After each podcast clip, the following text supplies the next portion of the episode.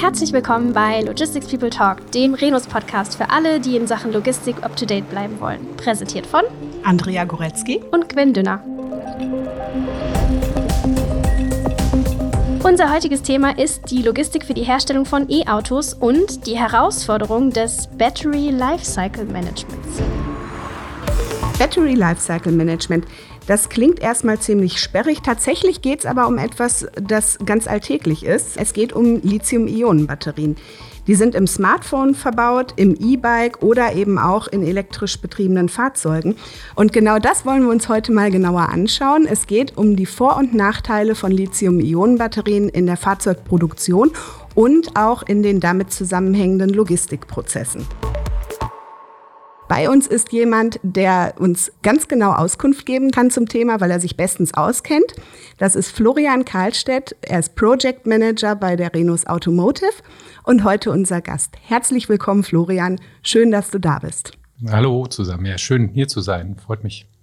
Ja, Florian, äh, wenn man jetzt derzeit an der Tankstelle steht, dann äh, braucht man nicht sonderlich innovativ zu sein, um sich zu denken, vielleicht wäre ja doch ein E-Auto eine ganz gute Alternative zum Verbrennungsmotor. Du arbeitest im Bereich Automotive Solutions. Das heißt, du hast einen sehr tiefen Einblick in die Automobilbranche. Hast du auch schon mal über ein E-Auto nachgedacht? Tatsächlich ist das eine gute Frage, weil ich bei den letzten zwei Anträgen für meinen Dienstwagen mit dem Gedanken gespielt habe, mir ein E-Fahrzeug zuzulegen. Leider als Großstadtbewohner falle ich da nicht so in die Kategorie, denn wer jeden Abend nach einem Parkplatz suchen muss, hat da so ein bisschen die Probleme, einzufinden. Aber grundsätzlich bin ich dem Ganzen sehr positiv gegenüber eingestellt, weil wir brauchen irgendwo mittelfristig eine Lösung, um da, was CO2 angeht, eine Reduzierung herbeizuführen. Auf der anderen Seite muss man aber sagen, dass je mehr ich mich mit dem Thema beschäftige oder wir in Summe als Redmann-Gruppe, die Herausforderungen, die wir sehen, doch deutlich größer sind und der Markt eben noch nicht so weit ist, dass es für jeden Kunden nachher nutzbar oder wirklich sinnvoll nutzbar ist. Die Herausforderungen, die wir so ein bisschen sehen, haben gar nicht so viel mit der Produktion zu tun, weil da sind die OEMs schon relativ weit. Das Spannende ist eher, wie gehe ich damit um, wenn der Kunde dann ins Spiel kommt. Das heißt, ähm, wie gehe ich mit Reparatur um? Wie gehe ich dann damit um, dass der Wert eines Fahrzeugs äh, stabil bleibt, wie beim normalen Verbrenner? Ähm, wie gehe ich damit um, wenn ein Fahrzeug havariert? Das sind relativ große Fragestellungen, die eben noch nicht so gelöst sind. Jetzt hast du schon ein paar Aspekte angesprochen, die äh, ja auch gravierende Auswirkungen auf den Logistikprozess hinter der Produktion haben. Wo liegen deiner Meinung nach die größten Unterschiede zwischen herkömmlichen und batteriebetriebenen Fahrzeugen dabei? Man muss grundsätzlich das Fahrzeug als solches sich dabei angucken. Der normale Verbrenner hat ja kein so ein großes werthaltiges Motor drin. Da ist der Motor vielleicht das werthaltigste, dann kommen die Achsen mit dem Antriebsstrang.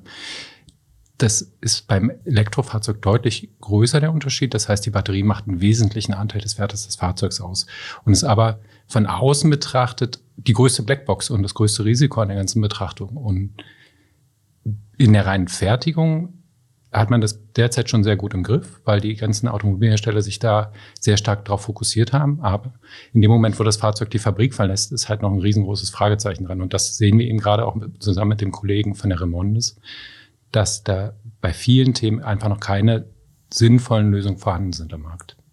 Wenn wir jetzt aber nochmal auf die Montageschritte zurückkommen, also E-Autos sehen relativ gleich aus wie andere Autos, aber haben natürlich andere Komponenten, wie du ja gesagt hast. Ähm, welche Anforderungen bedeutet das an euch Dienstleister? Also wie begegnet ihr dem? Ja, also es gibt zwei verschiedene Anforderungen. Das eine ist, wenn man das rein aus der Montagesicht sieht, dann hat man bei der Batterie einen sehr hohen Anforderungsgrad an Automatisierung, weil die Batterie sehr sensibel ist. Das heißt, man braucht Reinraum, Themen, die zu beachten sind. Das hat keine Staubeinschlüsse in, in, der Fertigung. Die Prozesse müssten im Idealfall hochautomatisiert sein. Das heißt, für uns selber als Dienstleister nimmt es eher Wertschöpfung weg und Potenziale.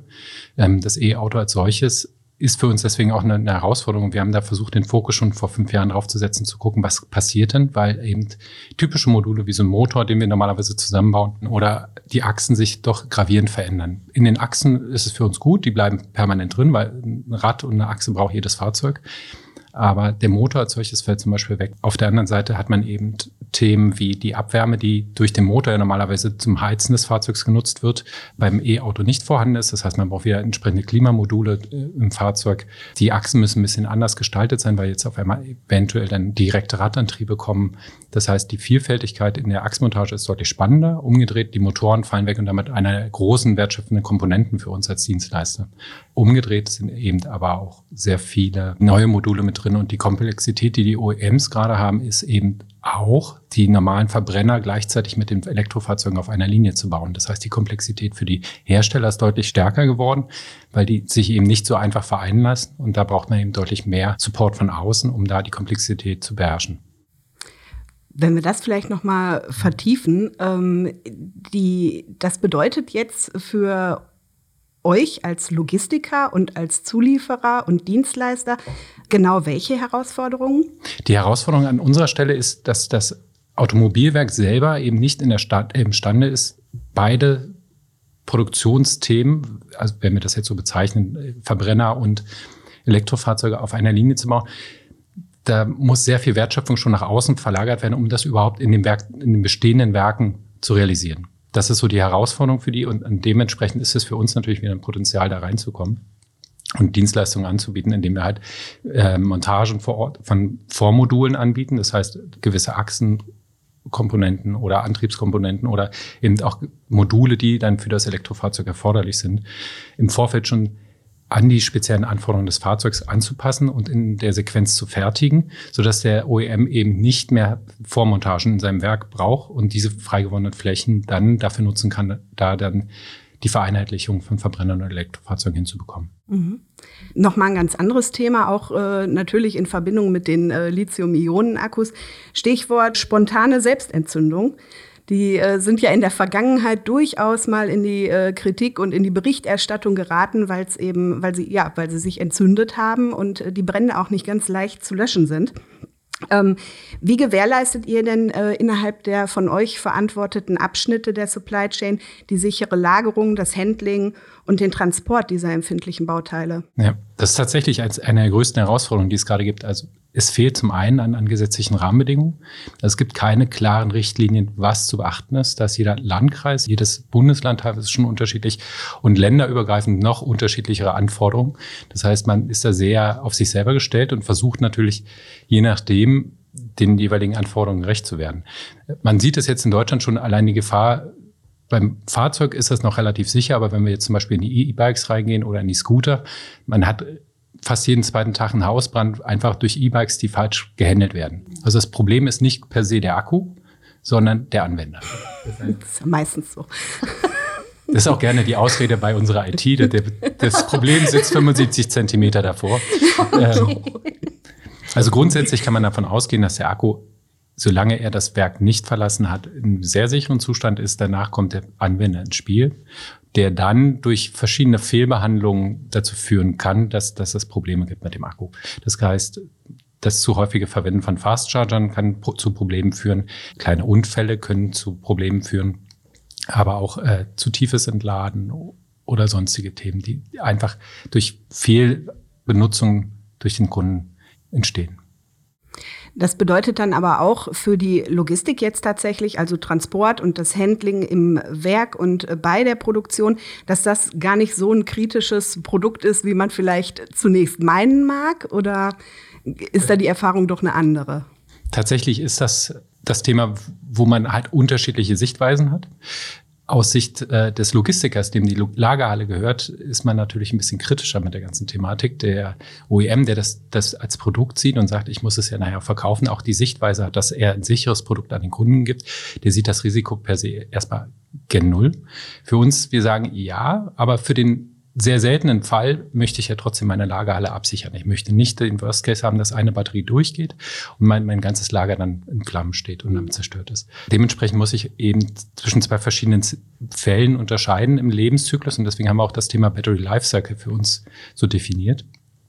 Das heißt, man muss die Batterie aus zwei Lebensstadien sehen. Das eine ist die Fertigung bis Verlassen der Fabrik und sobald der Kunde ins Spiel kommt, habe ich halt den After Sales oder Second Life wo eben ganz andere Risiken und auch ganz andere Fehlerursachen äh, zum Tragen kommen. Und genau das ist das Thema. Das heißt, im First Life muss ich eher gucken, dass ich präventive Maßnahmen habe, Temper Temperaturüberwachung. Ich muss schon den äh, Zustand der Batterien überwachen können und wissen, wenn etwas passiert und auch entsprechendes Notfallequipment parat haben. Da haben sich aktuell entsprechende Behälter mit, mit Wasser und Löschmittel etabliert, indem man halt Batterien, die eben eine erhöhte Temperatur aufweisen, dann evakuiert werden können. Aber ich muss halt nicht per se jede Batterie als kritisch betrachten. Mhm. Ich muss eben Notfallkonzepte haben. Während ich im Second Life tatsächlich eher ein Thema habe, dass ich nach der Nutzung durch den Kunden erstmal nicht weiß, wie der Status der Batterie ist. Man kann die auslesen. Das können verschiedene Niederlassungen, die geschult sind von, von den Kunden, äh, haben entsprechende Diagnosegeräte, mit denen die erstmal den Status abrufen können. Aber wie sieht es mit dem verunfallten Fahrzeug aus? Kann ich das denn reparieren, wenn es gegen Baum gefallen, äh, gefahren ist? Oder kann ich es denn überhaupt erstmal transportieren sicher? Das, ist, das sind Fragen, die aktuell keiner beantworten kann. Das heißt, wenn ich einen Unfall habe mit einem Elektrofahrzeug, gegen Baum gefahren bin, löst erstmal der Airbag aus. Wenn der Airbag auslöst, löst auch die Pyrofuse aus. Das ist eine äh, Steckerverbindung, die die Masse vom Fahrzeug nimmt, um die Batterie erstmal sicher zu machen und die erstmal als Blackbox versiegelt. In dem Zug kann ich tatsächlich aber auch nicht mehr auf die Batterie zugreifen und die auslesen oder entladen. Ja, und damit ist die Batterie als Blackbox erstmal für niemanden wirklich analysierbar und ich weiß auch gar nicht, ist sie jetzt sicher oder hat die jetzt einen weggekriegt und kann mir in den nächsten paar Minuten durchgehen. Und das sind so die Herausforderungen, die ich tatsächlich im Second Life habe. Dass ich eben einfach eine gebrauchte Batterie habe, wo ich eben nicht mehr davon ausgehen kann, dass sie halt im normalen Zustand hat, weil ich nicht weiß, wie der Vorbesitzer damit umgegangen ist. Da kommen dann halt Sachen hinzu, dass es aktuell Diskussionen gibt über einen Batteriepass. Der wäre natürlich super. Die Daten sind ja alle da. Aber Datenschutz ist dann natürlich auch wieder ein Thema. Das heißt, am liebsten würde ich halt wie bei den Versicherungen gerne tracken, wie benutzt denn der, der Herr Meier sein Fahrzeug? Mhm ist ja auf dem Überholspur immer schön auf dem Gas, was natürlich so eine Batterie nicht mag, weil das halt sehr hohe Spannungsspitzen sind oder Lastspitzen. Oder nutzt er halt gerne mal die Fast Charger oder ist es jemand, der sich tatsächlich immer an die empfohlene Behandlung der Batterie hält. Das heißt, maximal bis 80 Prozent laden, sanftes Anfahren, ne? also wirklich im gemäßigt kontinuierlichen Lastniveau. Und damit habe ich natürlich ein ganz anderes Lebens, äh, ganz andere Lebenserwartung der Batterie. Damit lernen wir, ein E-Fahrzeug ist vielleicht doch nicht für jeden Autofahrer eine Option. Kommt immer auf den Fahrstil an. Bei dem Thema habe ich jetzt tatsächlich zwei Fragen, die mir im Kopf rumgeistern. Das eine ist, äh, oder die eine Frage ist, ist Temperaturmessen bei Batterien ein Job in der Logistik? Kann man das? Wo bewirbt man sich? genau, das finde ich gut. Ähm, und die andere äh, Frage tatsächlich, äh, um, um mal wieder ernsthaft zu werden, wie sehen eure Lagerhallen und eure Standorte dann tatsächlich aus, wenn dort Batterien äh, gelagert werden, um eben den entsprechenden Sicherheitsvorschriften oder Sicherheitsansprüchen zu genügen? Ja, tatsächlich bei den, bei den Lagervorschriften ist das so, dass wir uns da einen relativ hohen Standard gesetzt haben, der weit über das hinausgeht, was häufig dann die lokalen Ämter fordern. Mhm. Die Herausforderung grundsätzlich ist erstmal, dass da eine Genehmigung zu bekommen. Also um für eine Halle eine Brandschutzgenehmigung zu bekommen, hängt tatsächlich von den lokalen Behörden ab. Die einen haben ein größeres Interesse, da Industrie anzusiedeln, andere sind da eher ein bisschen konservativer unterwegs, weil eine Lagerhalle mit Lithium-Ionen-Batterien ist nicht so ohne. Also früher war es schon schwierig, ein Lager für Reifen zu bekommen, weil die Brandlast extrem hoch ist. Bei den Batterien wird es halt noch kritischer gesehen. Und dadurch, dass die Erfahrungswerte fehlen, ist es eben sehr schwierig, sauber durchgehende Leitfäden zu finden, an die sich die lokalen Behörden und die Feuerwehr, die ja final auch das Brandschutzkonzept genehmigt, halten können. Das sind Herausforderungen aktuell. Wir für uns sehen das so, dass wir entsprechend äh, eine Besprinkelung vorsehen. Der Boden muss entsprechend versiegelt werden, dass wenn es zu einem Brand kommt oder einem, zumindest einem Schwelbrand, man entsprechend äh, löschen kann und das Wasser, was ja dann kontaminiert ist, muss zurückgehalten werden, weil mhm. es als Sonderabfall wieder entsorgt werden muss. Das heißt, man kann es nicht einfach aus der Halle rausführen, sondern man muss Rückhaltesysteme haben. Und der Boden muss entsprechend versiegelt sein, dass es eben nicht ins Erdreich eindringt. Das ist dasselbe Problem, wenn ein Fahrzeug verunfallt. Die Feuerwehr kann es nicht einfach löschen, sondern es gibt halt diese Löschbehälter, das sind ähnlich wie ein Baucontainer mit Löschmittel, sodass das Löschwasser nachher eben gesondert abgeführt werden kann, weil es eben sonst zu einer Kontamination des Bodens führen könnte. Das zweite ist, dass wir eben präventiv von vornherein Wärmeüberwachung mit drin haben, das heißt Infrarotkameras, die manuell zum einen tracken, dass Mitarbeiter regelmäßig durchgehen, aber das sichert dann in der Nachtschicht zum Beispiel nicht das Thema ab, dass dann mal eine Batterie durchgeht. Parallel dazu haben wir häufig dann auch das Thema fest installierter Infrarotkameras, die eben dann mit entsprechender KI-Software im Hintergrund regelmäßig tracken. Ähm, sobald halt dann eine Wärmequelle über einem Sollwert ist oder außerhalb des Toleranzbereiches, dann entsprechende äh, Informationen an äh, Notruf weitergibt oder halt einen Brandschutzbeauftragten, der sich dann kümmern muss. Hm. Das war jetzt äh, ziemlich viel zu baulichen Vorgaben und dem, äh, wie ihr euch technisch darauf einstellt. Wie sieht's denn mit den Mitarbeitern aus? Sind die auch entsprechend äh, speziell geschult? Also müssen die was Besonderes können im Gegensatz zu anderen? Für die Mitarbeiter in der Logistik bedeutet das eigentlich keinen weiteren Schulungsaufwand. Wir brauchen nur ein sauberes Brandschutzkonzept, ein Evakuierungskonzept und Notfallplan. Müssen die Mitarbeiter entsprechend schulen, dass sie auch im Brandfall wissen, was zu tun ist, aber sonst als solches keine gesonderten Schulungen. Wenn wir aber später dann in weitere Themen reingehen, wie Demontage der Batterien oder in die Reparatur von Batterien, dann brauchen wir halt entsprechende Schulungen für Hochvolttechniker, ähm, weil die Mitarbeiter unter Spannung dann arbeiten. Sobald die Batterie tiefenentladen ist, ist sie zerstört. Das heißt, sie ist einfach tot. Das heißt, man versucht Reparaturen und auch eine Demontage, wo man versucht, einzelne Module herauszulösen, um die dann eventuell für den Ersatzteilmarkt oder für Repair-Themen zu nutzen, weiterhin unter Spannung zu lassen. Und das ist wie eine Operation am offenen Herzen. Man kann die eben nicht ausschalten und sagen, okay, ich lade sie nachher neu, sondern wenn sie einmal tiefentladen ist, ist sie tot. Und dann kann man sie nur noch recyceln schon äh, ein guter Vergleich mit dem Herz. Bevor wir jetzt den Montagestep in diesem Lebenszyklus komplett verlassen, aus aktuellem Anlass, ähm, natürlich haben die Lithium-Ionen-Batterien, wie man ja schon hört, Lithium andere Bestandteile, äh, Nickel, Mangan, Kobalt. Kobalt, genau, äh, die natürlich alle äh, auch irgendwo herkommen müssen, beziehungsweise die wahrscheinlich auch Probleme in den Lieferketten ähm, auslösen können. Natürlich hat die Automobilbranche im Moment noch andere Stellen, an denen es hakt oder wo es Probleme in den Supply Chains gibt. Sind diese Lithium-Ionen-Akkus im Moment die größte Herausforderung oder welche anderen gibt es? Aus der Sicht ist aktuell das Thema Rohstoffe gar nicht so das kritische Element. Viel spannender ist es, dass so eine Batterie ohne Ende Halbleiter verbraucht. Damit natürlich jetzt aktuell so ein bisschen die ganzen Engpässe oder Lieferverzögerungen in dem Moment forciert werden.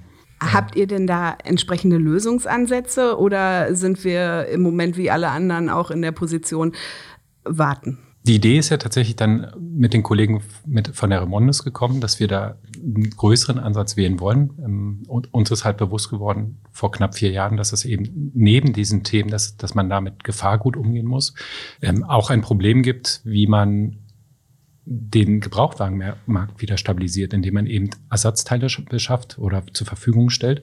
Und hier sind halt Halbleiter auch ein Thema. Das heißt, die Idee in der Demontage ist es eben nicht, eine Batterie einfach nur zu demontieren und dann fürs Recyceln vorzubereiten oder als Energiespeicher dann bereitzustellen, sondern im Vorfeld werthaltige Komponenten, die noch vollkommen funktionsfähig sind, eventuell noch getestet. Da sind wir in verschiedenen Projekten, einerseits Entwicklungsprojekte, aber auch äh, Projekte mit, mit, mit Kunden aktiv. Äh, die gehen in verschiedene Richtungen. Das eine ist eben die Reparatur von Batterien, weil es aktuell keine Lösung gibt. Das heißt, ich wenn ich mit meinem Fahrzeug verunfalle, zumindest in dem Fall, wo der Airbag auslöst, die Pyrofuse löst aus und dann kann ich die Batterie aktuell nicht reparieren, weil die normalen Niederlassungen der OEMs dazu nicht zertifiziert wären.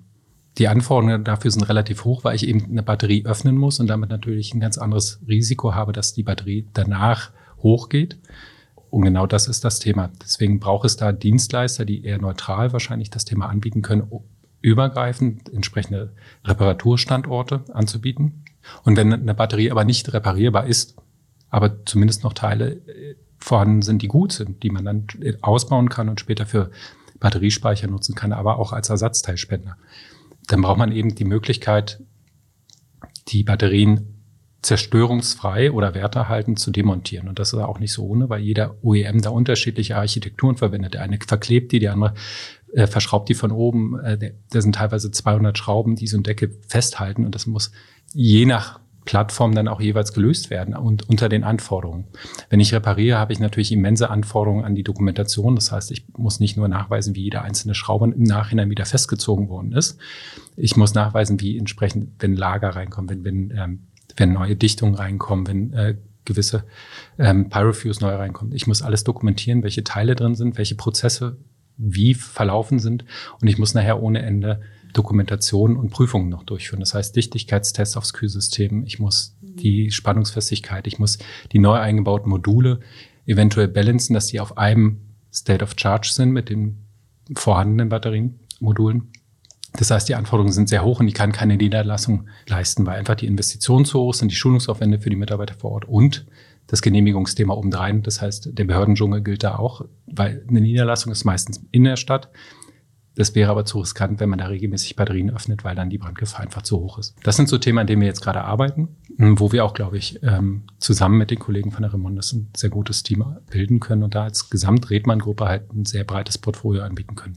Eigentlich wäre das eine Frage gewesen, ne? bietet ihr das auch an? Aber das wissen wir tatsächlich schon, weil wir haben ja äh, letztes Jahr schon einen Artikel veröffentlicht zum Thema Battery Lifecycle Management und vor allem diesen Recycling-Teil, der ja mit Remondes gemeinsam gemacht wird.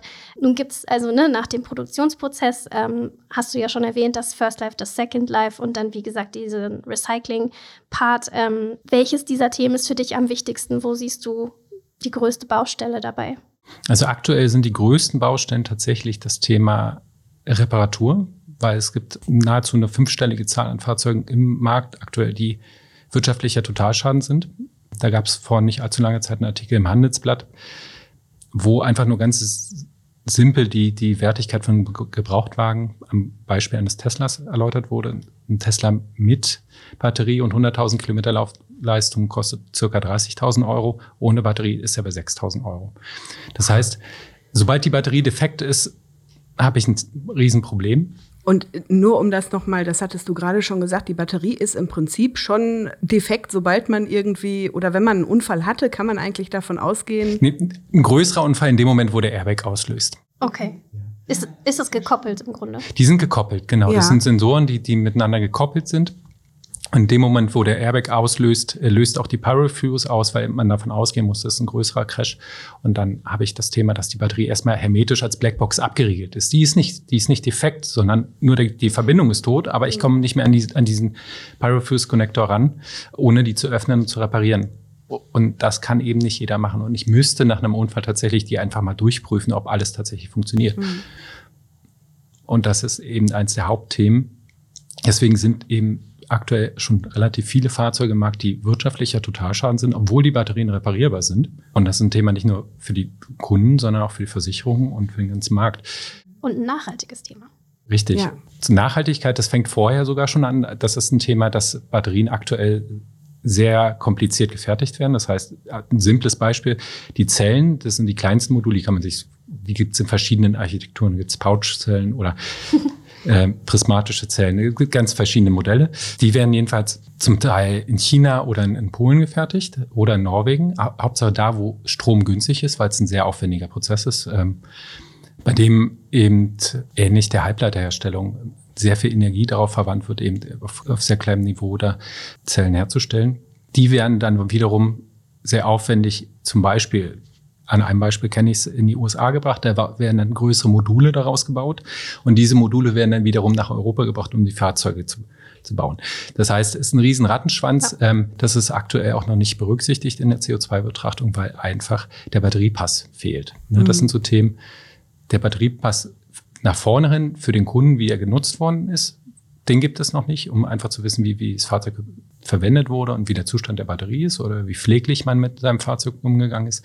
Aber auch nach vorne hin in Richtung Supply Chain fehlt eben genau diese Übersicht auch. Das heißt, in Richtung Nachhaltigkeit gibt es noch keine Übersicht. Wo kommt denn jetzt zum Beispiel das Lithium her? Aber auch welche Supply Chain oder welche Ketten dazwischen jetzt waren, um die Fertigung zu gewährleisten. Und das ist ein Riesenthema aktuell, wo noch keiner so richtig die Übersicht hat. Und da fehlt es einfach noch an sauberen logistischen Lösungen. Ja, und gibt es schon eine Timeline, also zum Beispiel für diesen Batteriepass oder also weißt du, ob sich da in den nächsten Monaten was tut? In den nächsten Monaten auf jeden Fall nicht. Das ist ein langwieriges ja. Verfahren. Es wird zum Beispiel auch beim Recycling gibt es jetzt Novellen, dass man ab 2025 müssen die Batterien zu 50 Prozent mindestens recycelbar sein und dann zunehmend mehr. Ähm, und es gibt auch eine Anforderung ab 2025, wie viel Rezyklat schon in Batterien vorhanden sein muss. Das heißt, es ist eine Anforderung, eventuell ein kleiner Engpass im Markt, dass Batterien, die schon da sind, recycelt werden müssen, um eben über diese Schwarzmasse, was nachher dieses geschredderte Grundmaterial ist, wo dann die seltenen Erden sind und so weiter,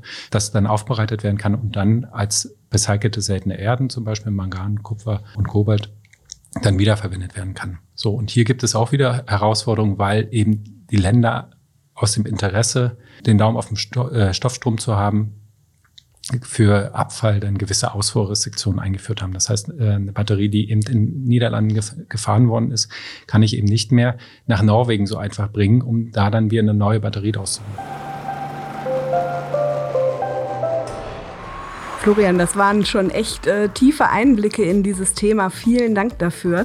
Ich sehe schon, das Thema ist noch wesentlich weiter und wir können da sicherlich noch das ein oder andere Mal äh, drüber sprechen, egal ob es jetzt um Nachhaltigkeit geht oder ob es um das Thema Recycling und Entsorgung geht. Das haben wir heute jetzt noch gar nicht angesprochen.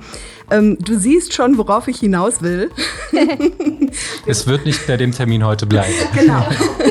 Wir würden dich gerne äh, noch ein zweites äh, oder weiteres Mal äh, einladen, äh, sodass wir auch die Themen noch weiter vertiefen können. Zunächst und für heute ganz, ganz herzlichen Dank, dass du dir die Zeit genommen hast und uns heute besucht hast und mit uns darüber gesprochen hast. Vielen Dank.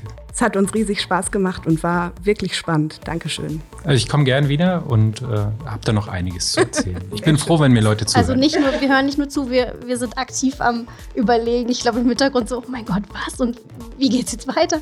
Also vor allem die Themen Second Life und Recycling äh, freue ich mich auf jeden Fall drauf, wenn wir da nochmal weiter einsteigen.